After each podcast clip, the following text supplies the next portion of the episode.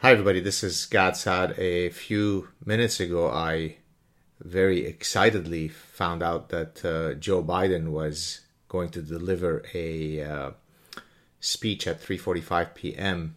Eastern, I believe, on uh, the Afghani situation. And so I just wanted to let you know that I can't reveal my sources, but I received a leaked copy. Look, top secret Joe Biden speech. I received a leaked copy of the speech and I shared part of it on social media. I hope that that's not a felony.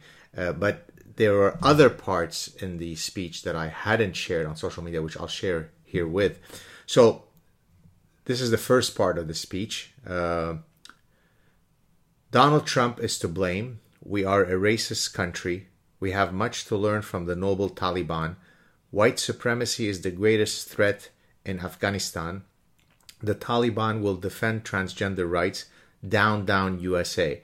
That was just the first paragraph. In the second paragraph, he then proceeds to state climate change is the reason why the Taliban are acting this way.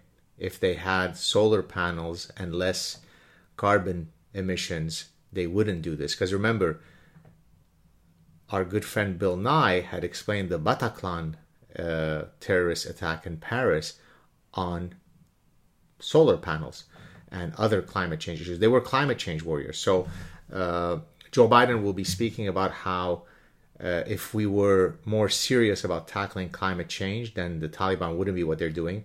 And then there's another section where he talks about how uh, one good thing that's coming from the Taliban is that in putting women back in burqas, that's really a super max uh, mask. It's a super mask, max mask.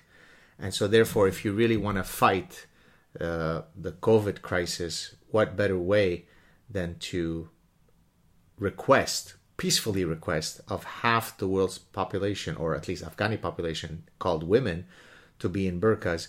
That's a mask that completely defeats. It's a body mask, it's a facial mask, it defeats the spread of COVID. And uh, what else? And oh, yes, and the Taliban are not practicing uh, any real version of Islam. True Islam is peaceful. They completely are misunderstanding the peaceful teachings of Islam.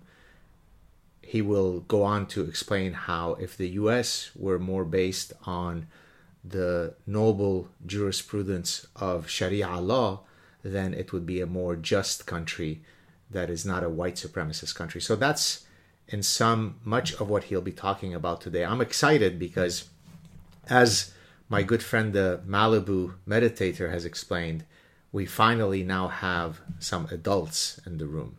Have a good day, everybody.